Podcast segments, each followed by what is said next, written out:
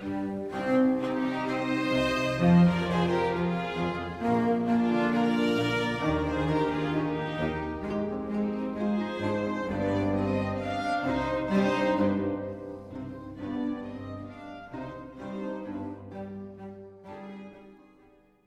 there, this is Mark Bauerlein with another conversation. Before we get to it, a word about one of our sponsors. You may have seen a recent article in InsideHigherEd.com that began Wyoming Catholic College has a lot of unusual things about it, each enough to merit a story in itself. Wyoming Catholic is a conservative Catholic college that educates students in the great books and Catholic tradition. It also teaches horsemanship and bans cell phones on campus. I love that. And it turned down federal funding. President Glenn Arbery describes the mission this way This college is engaged in deep ways with the agony of a culture that has lost its spiritual center. We're adventurous and poetic and deeply Catholic. He likes to cite Dostoevsky in Crime and Punishment. Low ceilings are bad for the soul. The ceilings rise at Wyoming Catholic, which is located in the foothills of the Wind River Mountains. The curriculum centers on the Western tradition. Its Catholic identity builds upon Thomas Aquinas and the magisterium of the Catholic Church and engaging with God in the wilderness. Find out more at wyomingcatholic.edu. We have with us Donald Devine. He is senior scholar at the Fund for American Studies, a prolific author, writer, intellectual, author of nine previous books. Uh, he was one of the intellectuals that identified with uh, a fusionist group of conservative and libertarian thinking and engaged in reevaluating that tradition. He was professor of government at University of Maryland and Bellevue University. He is the author of a new book entitled The Enduring Tension Capitalism and the Moral Order. Welcome, Dr. Devine. Thank you so much, Mark. It's a pleasure to be here. All right. Well, you begin in the book with an obvious fact that a capitalist economic order has produced extraordinary prosperity and health and lifespan, longevity, but that we have a not so understandable phenomenon that there is very little gratitude for the results over the decades. Why aren't people more grateful for the extraordinary prosperity and abundance that we have? Well, there's a lot of reasons for it. Uh, mainly, capitalism kind of means anything. There are so many ways of uh, defining it. That's what I try to do first in the book is to get and uh, define it. The the book is you know kind of simply a moral defense of Western civilization and its freedom, uh, capitalist freedom, uh, however you want to call it. And what I try to do is to look into how we got where we are today and why there's so much discontent in society. Uh, some people think that all you have to do is produce more wealth, and we've certainly done a good job on that. And that's what capitalism does. It increases wealth, and it almost doesn't matter to to a big degree in terms of producing the wealth, whether it's China or uh, Italy or Israel or America the more you use capitalism, the, the better you off you are, uh, and and capitalism has, produced this. Well, not just here, but anyone that's tried it uh, to some extent has been helped about it. Uh, but it doesn't produce satisfaction. That's my.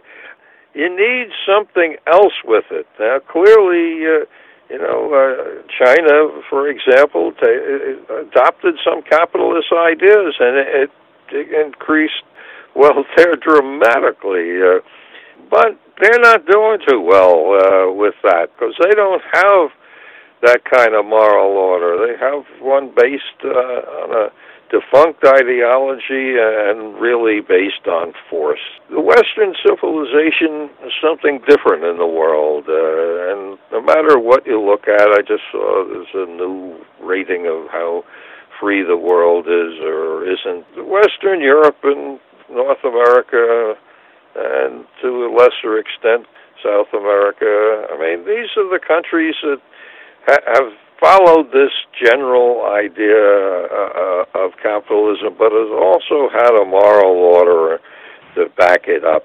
And I think we're at a, a very critical stage right now. We're, we're at the end of an era. I think uh, we tried to fix uh, the American system based on its Western civilization values. Uh, and I, I think it's it, it's time to step back from politics and, and all the disorder in society and do something radical. That is, think.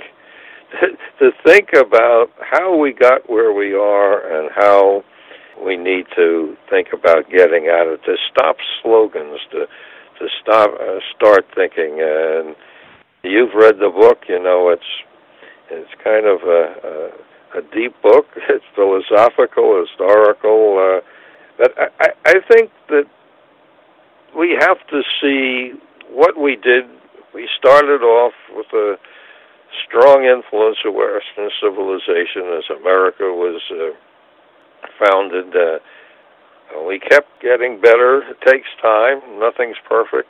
We finally broke away from uh, Europe, our Declaration of Independence, and our Constitution, and uh, and uh, we had our faults. We had slavery. We had a lot of other things that weren't great. But clearly, we had more freedom than anybody else in the world. We began getting uh, more economically developed in Europe in a very short time. Uh, and it went along, and I think getting better, again, not perfect, until really uh, late 19th, early 20th century, where uh, America's intellectuals thought that our system didn't work. Uh, a guy named Woodrow Wilson who was president of the United States, but we tend to forget he was also president of Princeton University. He was uh, an enormously influential uh, intellectual. He went to Europe to uh, his uh, PhD, uh, and he uh, looked around. He went to Prussia, and he says, "Hey, Prussia is the future. Prussia." brings all power together. It's not divided like Congress. The the the, the, the king and the chancellor dominate the legislature. Uh, they centralize all power. And look what they have a welfare state. They take care of people. They have educate the highest uh, educational institutions in the world. They take care of their poor. They educate uh, uh, the middle class, uh, we don't do anything like that over there. Uh, so he comes back and says the problem with America is that America divides power rather than centralizes it. And that to correct America, we have to take power away from Congress. And he wrote a book on Congress I had to read when I was in graduate school. That's how influential it was. Uh, uh, we have to weaken Congress, strengthen the presidency, rely on scientific methods with the top elite uh, in society. The experts should rule society. And he began the great institutions uh, that that changed America. The Federal Reserve System started under him. The income tax started under him. The regulatory uh, uh, society, and he did this with a pretty conservative Congress. Uh, it wasn't really put into overdrive uh, until uh, uh, Franklin Roosevelt. Now we've been operating on that now for about a hundred years. This idea. Uh, we just celebrate this year the Budget and Accounting Act of 1921 uh, which set forth how experts were going to rule the executive branch and not worry too much about Congress. You, you, you know what? That's interesting. Prussia had a very advanced administrative state, correct? Absolutely, yes. And and Wilson saw that. He he saw the administrators very efficient, Prussian bureaucracy, very strong sense of civic virtue in in civil servants uh, as I understand it. So that that was a big influence upon him when he came back to the states. Yes, it definitely was, uh, and it's not just him; it changed America. Yeah. This idea of centralized government is not what we're about. I mean, going back to Europe and the people that taught us, we have the Magna Carta, we have the Constitution. These things divide power, and and, and Wilson was right uh, in a sense uh, that if you divide power, you're not going to be able to push things around as effectively. Uh, so this whole idea now, though, I think has met its match. Um, I'm a very conservative guy, as you might have guessed from the, my book. But I'm going to quote not me, although I have a lot of expertise in the bureaucracy. Uh, uh, as you uh, probably know from looking at my background, I was the head of the Office of Personnel Management uh, in Ronald Reagan's first term, and uh, that's the chief bureaucratic job in the government. That's a example of a professor learning about the bureaucracy the hard way for four years. And it was clear to me it just doesn't work. But don't take my uh, word for it. The top public administration person in the country done all kinds of studies for Brookings institutions, even for Congress. Uh, Professor Paul Light uh, is his name. Uh, he has done studies uh, that show clearly, and a whole bunch of them. Uh, the final one, uh, uh, when my book was published, was uh, for Brookings Institution. Again, not a conservative organization. He said the bureaucracy now is so tangled, so many levels, so many. Uh, we cannot quote not faithfully execute the law. Now that's the what the Constitution says we're supposed to be doing in the executive branch is to faithfully execute the law. There are so many levels. He said there are 70 levels from the person at the top, the secretary of the major departments, and and where the rubber hits the road with real people. 70 levels and no way to communicate effectively between those 70 levels. Uh, well, we saw that in, in, in certainly Donald Trump's he, didn't get very far in combating the administrative state, did he? No, he didn't. Uh, actually, I went and gave them some advice, but they didn't really put a person in charge of personnel uh, in the White House uh, until eight or nine months beforehand. Uh, it's just a terrible situation. They didn't really have the right people to do what needed to be done until it was too late. well, you, you know, uh, about your experience, you, you have an interesting little anecdote in the book when you attended a meeting in Salzburg in 1996. It was meeting on nation states, and you know the Cold War had ended uh, a few years before, and you actually addressed the the assembled gathering when you actually talked about conservatism as quote decentralizing power among pluralist local institutions. And that's an old definition of, I mean, an old element of, of conservatism, right? Going back, you know, then against centralized power. How did the European and other attendees react to that understanding of conservatism? Well, they thought I was crazy. because, of course, we learned decentralization from Europe. Unfortunately, Europe caught the bug that the whole rest of the world did. You know, it wasn't just the Roman Empire, it was China, India, Africa, every place. The only place they learned this lesson about decentralization was in Europe.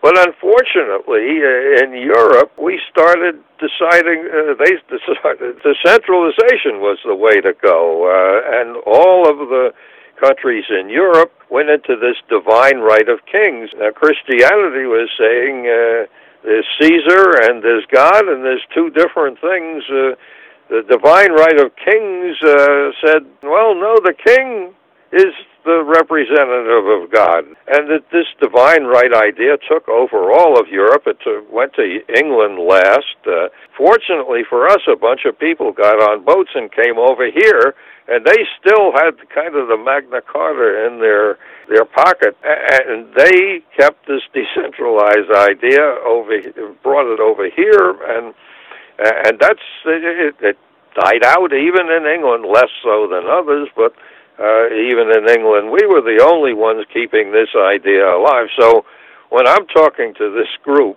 mostly Europeans, although there were Chinese, uh, uh, Indians, there were people from all over the world, but uh, I would expect that somebody from China wouldn't understand this, but Europe thought it was crazy. Uh, when I said that there's stirrings of decentralization in in Great Britain between England and and Scotland uh, primarily, but also Wales. The, the English representative there kind of said, "This guy's out of his mind. That could never happen." Uh, in England. Well, of course, a couple of years later. Don, Don, could could you send him an email reminder about that?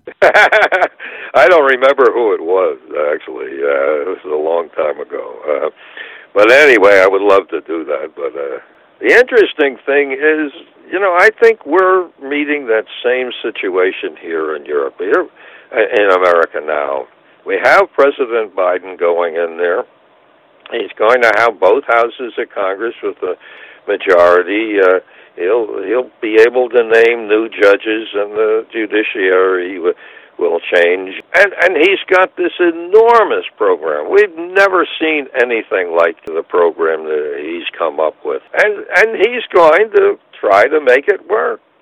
Well, I got some real terrible news for him. The bureaucracy can't do it, even if the laws could work in some perfect situation. And, you know, I, I'm going to fearlessly predict that he'll probably uh, have the economy uh, go along for about a year or so, uh, but it's going to break. The Federal Reserve, as you may have noticed in the book, it doesn't work anymore. It's borrowed so much money it has no flexibility to move up and down anymore. Uh, that's the first institution of this administrative state and I'm afraid it isn't going to work. And what people who don't like what is going on there, all this centralization, trying to throw money we don't have at everything. Uh, I think this is a great time to sit back and read a good book like The Enduring Tension and and start thinking about it. even if you don't agree with me uh, there's, so much uh, historical information sound data it's time we can go back and learn uh, you know we came from athens and jerusalem uh, those two great strains of of tradition uh, and freedom uh, and we bounced into uh, Caesar and Constantine. Uh, somehow we broke out of that and came to Magna Carta, and there were versions of Magna Carta in Germany uh, uh, and other places in Europe too. Uh, then they we came over here. We created like far the best thing that was uh, in the world, and I think this is the time now we need to kind of look back and start putting it together. We don't have to have all the ways to screw it in. Just a couple of ideas: federalism, localism, privatism, uh, and a moral order to undermine, uh, underlie the whole system. That's secret to success. One thing you mentioned, you have one section entitled "The Expert Bureaucracy Solution." What is that? Well, I mean that's Woodrow Wilson's solution uh, to solve all of our problems. Uh, get experts in there and centralize the power that they have over the rest of the country. Uh, we have that now. And as that chapter tries to show, uh, it doesn't work. I go through every major function of government and, and refer to many other studies. Uh, it doesn't work. Well, you, you bring up the example of one expert in the bureaucracy that maybe people have forgotten. I haven't forgotten this because I watched her testify before Congress. Lois Lerner. What does the example, who was Lois Lerner and what does her example show? Lois uh, Lerner was top executive in the uh, Internal Revenue Service, the IRS, and her job was to decide whether uh, groups uh, got a non-profit uh, rating so that, that they could uh, raise money without uh, paying taxes on uh, charitable organizations. And what she did is, and it's clear, even though they cleared her uh, of any break in law, uh, the guy who did the investigation uh, was not of the conservative persuasion, uh, said that uh, she clearly uh, made her decisions biased uh, against conservatives and tried to hold up them so that they w- could not influence uh, the election uh, where they should have. They have the, uh, the right to receive these uh, tax deductions that everybody else does on the left and right. But she didn't like that idea. And she was given a bonus for how good she was. Unfortunately, it's just one example of many, many throughout the government. I watched her testifying, and my my uh, what I saw in her words, her, her her subtext was looking out at all of us and saying, "You're little people." That's an interesting way to look at it. I I, I mean the, the the unaccountability and and you know to to sit there and take the fifth uh, about things. Um, if the expert bureaucrats are so helpful to the rest of society, then why are they so loathed by so many people? Yeah, I mean that's the bottom line. That's how we know that this doesn't work. And by the way, it's not just the right. It's not just conservative. No, no. It's the left. It's the whole country. And I guarantee you, 12 months from now, the people who are going to be most opposed to it uh, or most upset are going to be liberal progressives because it isn't going to work. They're going to pass all these wonderful bills and, and they're not going to change anything. Maybe it's going to take four years to figure all this out, but but we are nearing the end of this experiment we had. I mean, you you see now everybody may say it's Trump, but the fact is we had to. Everybody knew we had to decentralize dealing with this COVID uh, thing. Putting one rule up for every state and every local, uh, from a farm to, to downtown Manhattan. That's insane. It just doesn't make sense decentralization is so much more efficient than centralization. And I think, you know, who knows, maybe even Biden might end uh, figuring that out. Well, let, let, me mention one thing that gets to the bigger picture here. You, you mentioned at the beginning Joseph Schumpeter, who believed that capitalism actually would collapse because of its own success. Now, you've talked about the success here, and you seem to think this is a this is an idea worth considering, worth looking at. The idea that capitalism is going to advance, more people are going to be prosperous and healthy. Why would this cause problems with capitalism? Well, because freedom is a dangerous thing. And that's why most societies in the world rule by power alone. Uh, it's only Western civilization that looked back to a, a God that. Imagine this. This God of Western civilization gave people the ability to disobey him. They gave him the freedom to be bad. I mean, that's an incredible idea. Uh, and that's why so few places in the world buy this idea of freedom. But that shows that the whole source of this idea of a free society of capitalism, uh, it all depends on this idea of a rational creator or a rational, loving creator that thought so much about humanity that it allowed him to them to disobey him. And we have to realize that we can only solve all of these problems if we get to the the insights uh, uh, of that civilization, of that culture, of that religion, if you will, uh, uh, and that's what made us great. That's what made Europe different. That's what made America so different. And we got to go back and understand. Just read the Declaration of Independence. It all depends upon a creator giving us this. And and you're you believe that as your subtitle says, we have capitalism and the moral order. Now, when you say it's an enduring tension, you, you mean that those aren't fully reconcilable.